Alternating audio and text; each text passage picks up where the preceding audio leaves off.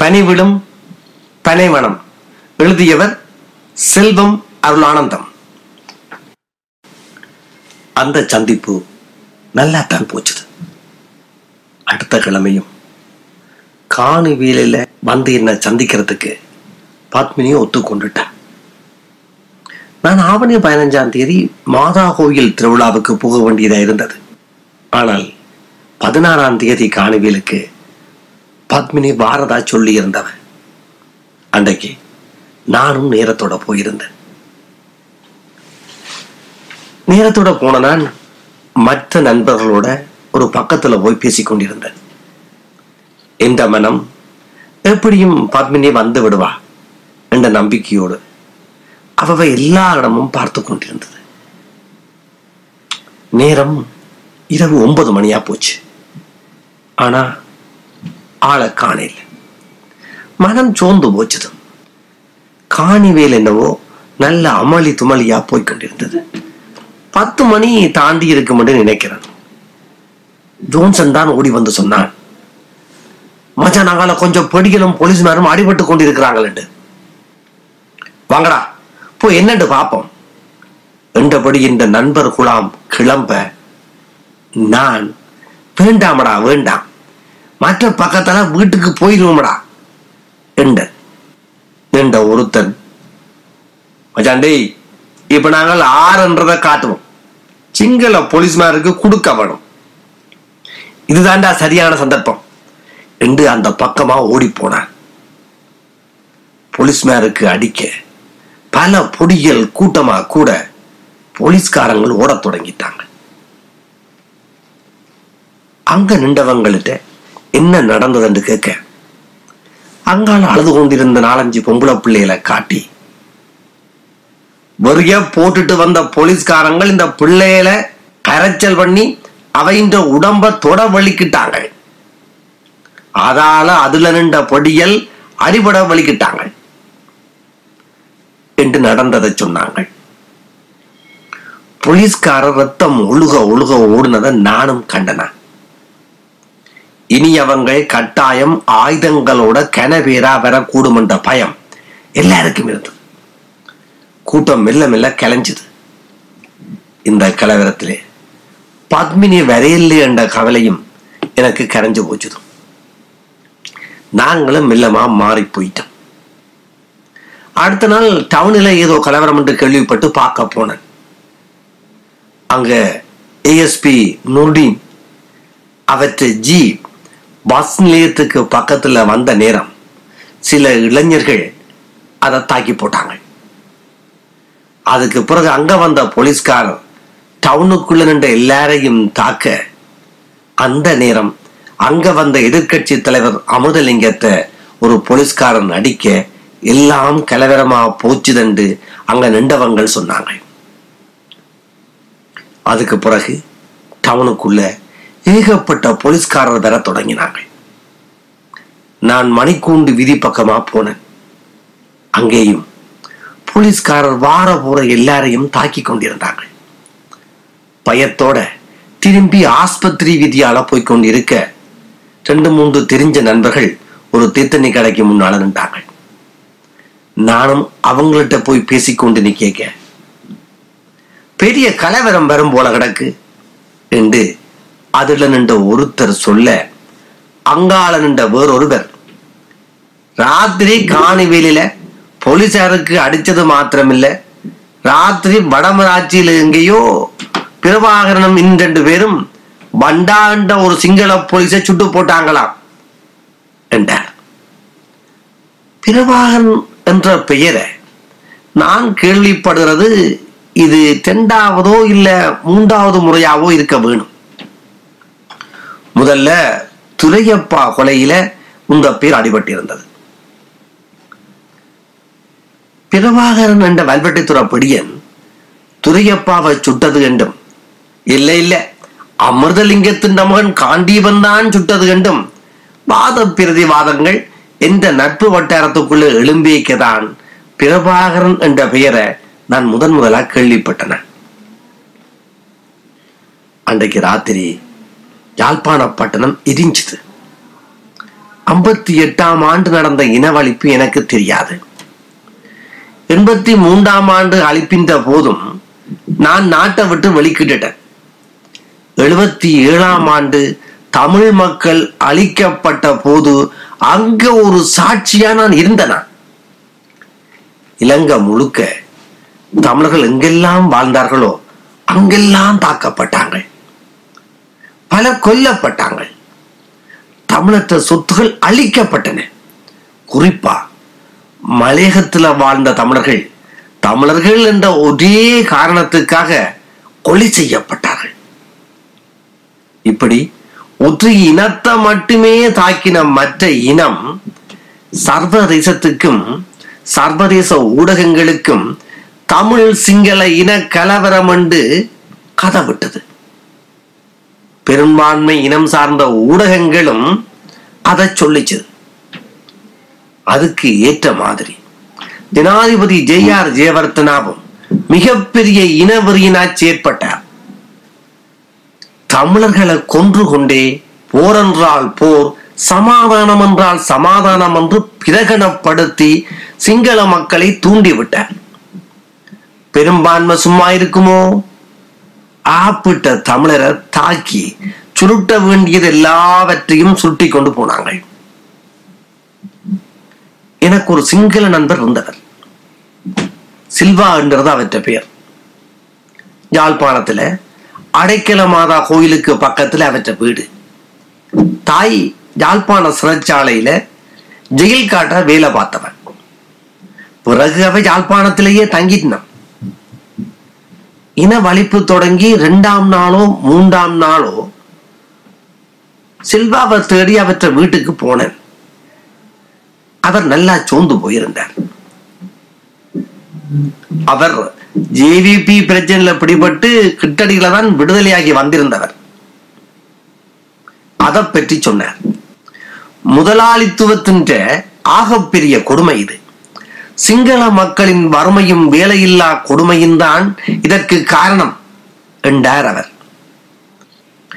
அவர் கதைக்கிற சித்தாந்தத்தை கேட்கிற நிலைமையில நான் இல்லை. நீங்கள் பாதுகாப்பா இருக்கிறீர்களோ? கடை தெருவுக்கு போய் வாரத்துக்கு எதுவும் பிரச்சனையோ? ஏதாவது உதவி தேவையோ? என்று கேட்டேன். அப்படி ஒன்றும் இல்லை. ஜால் போலீஸ் நிலைய அதிகாரி தான் எங்களை உடனே ஜாழ்ப்பாணத்தை விட்டு போகட்டான்.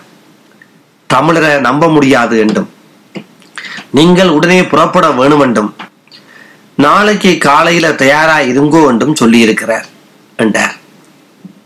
எங்களுக்கு எங்க போறதுன்னு தெரியல. அந்த ஊரை விட்டு வந்து கனகாலம் என்று சொல்லி கவலைப்பட்டார்.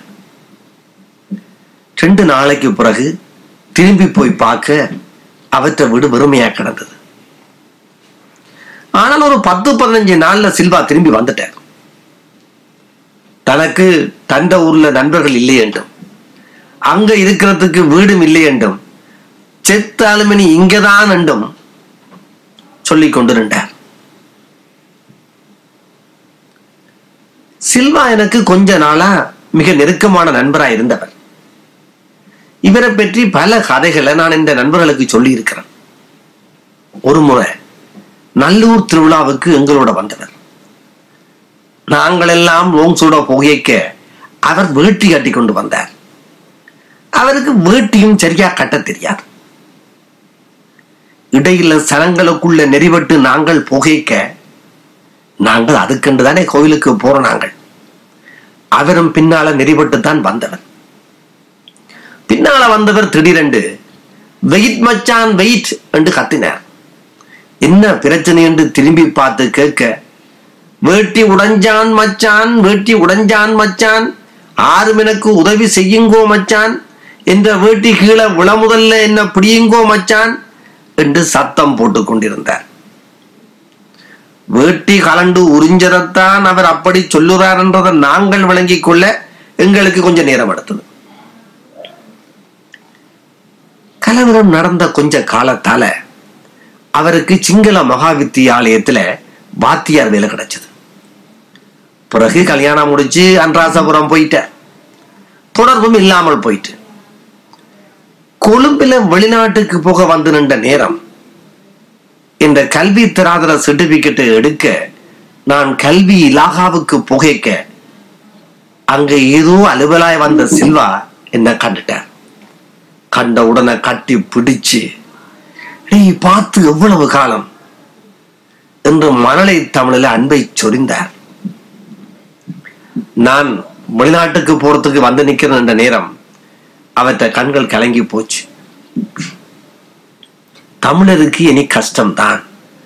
ஆயுதம் வந்துட்டதில்லை என்று சொல்லிக்கொண்டு தன்னுடைய விலாசத்தை எழுதி மாதிரி அந்த பேப்பரோட சேர்த்து ஐம்பது ரூபா பணம் தந்தார். வேண்டாம் வேண்டாம் என்று நான் மறைக்க மச்சான் எத்தனை தரம் உன்னோட வந்து நான் தேத்தண்ணி குடிச்சிருப்பேன்? இதை வச்சுக்கொள் என்று கையில திணிச்சார்.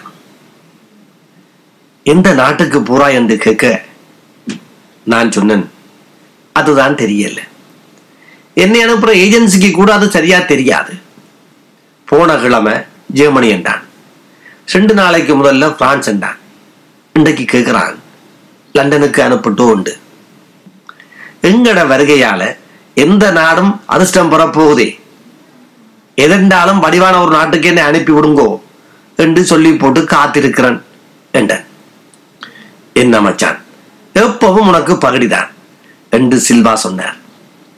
இப்ப அவருக்கு தமிழும் தடக்க தொடங்கி இருந்தது.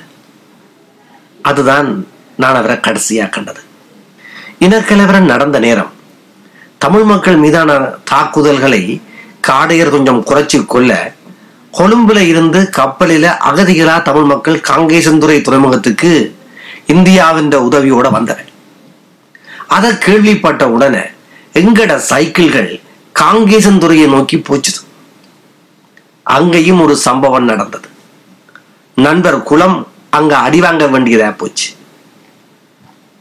கப்பல்ல இருந்து இறங்கி வள்ளங்கள் வழியா கரைக்கு வந்த சனங்கள் பதிவு செய்ய நிறநிறையாய் காத்து கொண்டிருக்கேக்க குலம் தந்த வசன காவியங்களை எடுத்து விட தொடங்கினான் அது எழுபத்தி ஏழு தேர்தல் நேரம். கூட்டணி இந்த பத்திரிகை சுதந்திர நில நிறைய தலையங்கங்கள் வந்திருந்தது. அதுல சிலதை எடுத்து விட்டான். கூட்டணி இந்த தேர்தல் கூட்டத்துக்கு வந்த பெருவாரியான சனத்தின்ற படத்தை பேப்பர்ல போட்டுட்டு வெள்ளம் போல் தமிழர். எங்கிருந்து வந்ததோ இக்கூட்டம்? சங்கிலியன் பெரும்படையோ சரித்திரத்தின் திருப்பம் இதுவோ? என்ற வசனங்களும். பிறகு யாழ்ப்பாண எம்பியா வந்த வெற்றிவேல் ஜோகேஸ்வரன் என்ற படத்தையும் பெயரையும் போட்டுட்டு துள்ளி வருகுது வேல் தள்ளி நில் பகையே எண்டும்.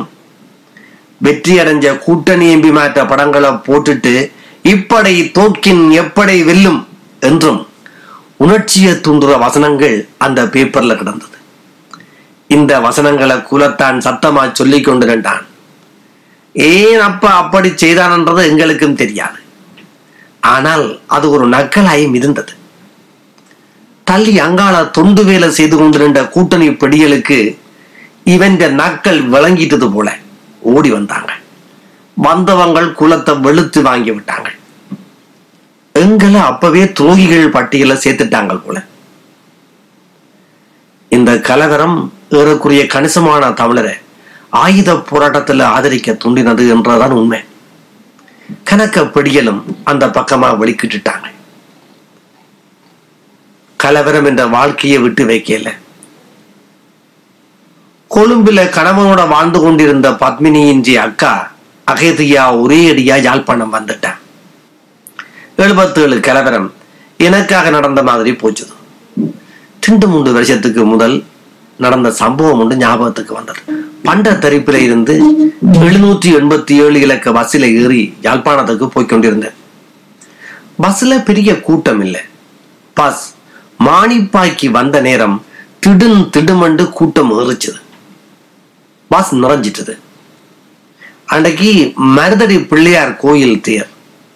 பஸ் ஒரு மாதிரி முக்கி தக்கி யாழ்ப்பாணத்தை நோக்கி போய்கொண்டிருந்தது மாணிப்பாய் ஆஸ்பத்திரி தாண்டி ஒரு கொஞ்ச நேரத்துல ஒரு மனுஷி ஐயோ யாரோ இந்த சங்கிலியை அறுத்து போட்டாங்கள் ஐயோ ஐயோ பஸ்ஸ நிப்பாட்டுங்கோ என்று சத்தமாய் கத்த டிரைவர் திடுக்கிட்டு போய் பஸ்ஸ நிப்பாட்டினார். ஒரு தரம் பஸ்ஸால இறங்கப்படார் பஸ்ஸ ஆனக்கோட்டை பொலிசுக்கு விடுங்கோ. என்று நடத்துனர். டிரைவருக்கு உத்தரவிட்டார். ஒருத்தரும் பஸ்ஸால இறங்காமல் இருக்க ரெண்டு படியங்கள் வசிந்த வாசல் படிக்கட்டுல காவலுக்கு தொங்கிக் கொண்டு நின்றாங்க பஸ் ஆனக்கோட்டை போலீஸ் ஸ்டேஷனுக்கு போச்சுது அங்க பத்து இருபது நிமிஷமாய் வியர்த்து கொண்ட பஸ்ஸுக்குள்ள இருந்தோம். மூன்று நாலு போலீஸ்காரன் வந்தாங்க ஏதோ துப்பறியும் சிங்கங்கள் மாதிரி ஒவ்வொருத்தரா இறக்கி சோதிச்சாங்க ஒற்று மனத்தியாலத்துக்கு மேல ஆகியும் திருடனை பிடிக்க முடியல. ஆனா போலீஸ் ஒரு ஆளை மட்டும் பிடிச்சு வச்சு அங்கால தள்ளி கொண்டு போய் வாய்க்கையும் செக் பண்ணி பார்த்தாங்க. அதற்கு இடையில இன்ஸ்பெக்டர் வந்து சங்கிலிய களவு கொடுத்த மனுஷிய பார்த்து நாங்கள் வடிவா எல்லாம் சொதிச்சு போட்டோம். நீ கோயில் அடியில தான் சங்கிலிய தொலைச்சிருப்ப. பஸ்ஸுக்கு கழுத்தை பார்த்துட்டு கத்தி என்று சத்தம் போட்டுட்டு எல்லாரும் பஸ்ல இருங்க வேண்டாம். நானும் இன்னொருவரும் அந்த பிடிபட்ட மனுஷனுக்கு என்ன நடந்தது என்று பார்க்க ஸ்டேஷனுக்குள்ள போனோம். அவர் இப்போ ஒரு வாங்கிலில இருந்தார். என்னென்ன நடந்தது? உங்களை மட்டும் பிடிச்சு வச்சிருக்கிறாங்க என்று கேட்க அவர் ஒரு தயக்கமும் இல்லாமல் உழைப்பு குறவு தம்பி மாதகளில இருந்து ஒரு வியாபாரியிட்ட கள்ளக்கடத்துல வர பதினஞ்சு சங்கு மாசரங்களை வேண்டிக் கொண்டு டவுனில் இருக்கிற ஒரு கடைக்கு கொடுத்தால் குடும்ப சாப்பாட்டுக்கு அஞ்சோ பத்தோ கிடைக்கும். இது இடைக்கிட நான் செய்கிற தொழில். இன்றைக்கு இப்படியா போச்சு. அந்த முதலாளிக்கு எப்படி காசை கொடுக்க போறனோ தெரியாதுன்னு அழுதார் உண்மையில் அந்த மனசின் சங்கிலி களவு போனதோ என்னமோ எனக்கு தெரியாது. ஆனால் இந்த சம்பவம் நடந்தது. இந்த சாரங்கள் பிடிபடத்தான். விதி வலியது தம்பி என்று ஆதங்கத்தோடு சொன்னார். எழுபத்தேழு கலவரம் எதுக்காகவும் நடந்திருக்கலாம். ஆனா அது இந்த காதல ஒரு கைபாக்கத்தான் நடந்தது என்ற மாதிரி தெரிஞ்சது.